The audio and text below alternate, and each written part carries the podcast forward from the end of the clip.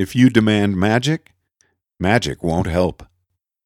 Most witches don't believe in gods. They know that the gods exist, of course. They even deal with them occasionally, but they don't believe in them. They know them too well. It would be like believing in the postman. Terry Pratchett, Witches Abroad. Once upon a time, I was pondering the philosophy of fantasy stories. And before anyone chides me for my failure to understand what fantasy is about, let me say this. I was raised in an SF&F household. I've been reading fantasy stories since I was 5 years old. I occasionally try to write fantasy stories, and I am not the sort of person who tries to write for a genre without pondering its philosophy. Where do you think story ideas come from? Anyway, I was pondering the philosophy of fantasy stories, and it occurred to me that if there were actually dragons in our world, if you could go down to the zoo or even to a distant mountain and meet a fire breathing dragon, while nobody had ever actually seen a zebra, then our fantasy stories would contain zebras aplenty, while dragons would be unexciting. Now that's what I call painting yourself into a corner, what? The grass is always greener on the other side of unreality. In one of the standard fantasy plots, a protagonist from our Earth, a sympathetic character with lousy grades or a crushing mortgage, but still a good heart, suddenly finds themselves in a world where magic operates in place of science.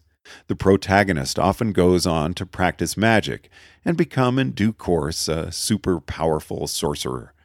Now, here's the question, and yes, it is a little unkind, but I think it needs to be asked. Presumably, most readers of these novels see themselves in the protagonist's shoes, fantasizing about their own acquisition of sorcery, wishing for magic. And barring improbable demographics, most readers of these novels are not scientists. Born into a world of science, they did not become scientists. What makes them think that in a world of magic, they would act any differently?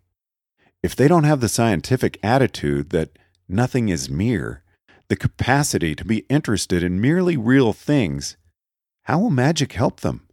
If they actually had magic, it would be merely real and lose the charm of unattainability. They might be excited at first, but like the lottery winners who six months later aren't nearly as happy as they expected to be, the excitement would soon wear off. Probably as soon as they had to actually study spells unless they can find the capacity to take joy in things that are merely real, to be just as excited by hang gliding as riding a dragon, to be as excited by making a light with electricity as by making a light with magic, even if it takes a little study. Don't get me wrong, I'm not dissing dragons. Who knows, we might even create some one of these days.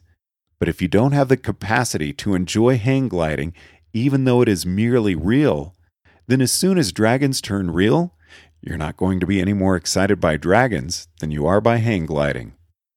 Do you think you would prefer living in the future to living in the present? That's a quite understandable preference.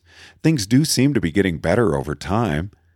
But don't forget that this is the future relative to the dark ages of a thousand years earlier. You have opportunities undreamt of, even by kings.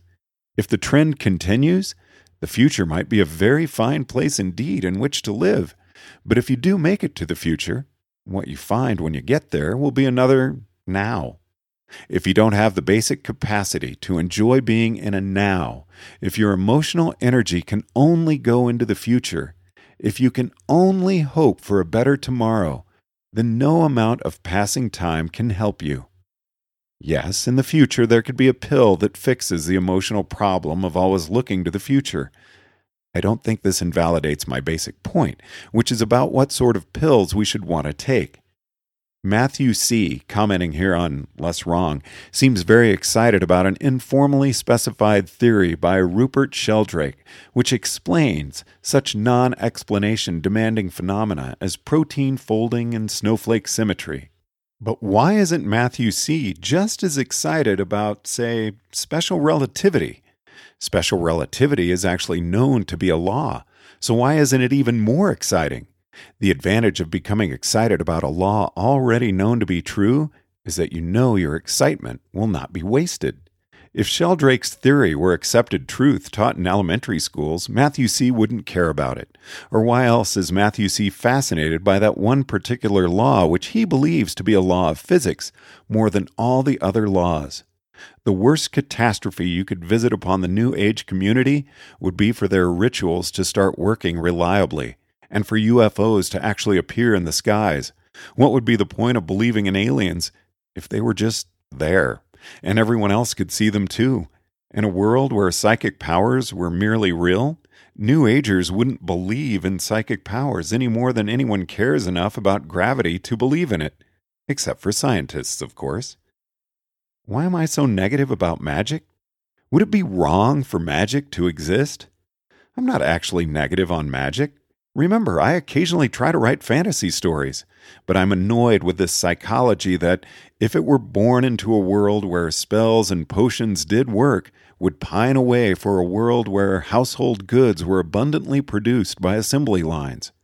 Part of binding yourself to reality on an emotional as well as intellectual level is coming to terms with the fact that you do live here. Only then can you see this, your world, and whatever opportunities it holds out for you without wishing your sight away.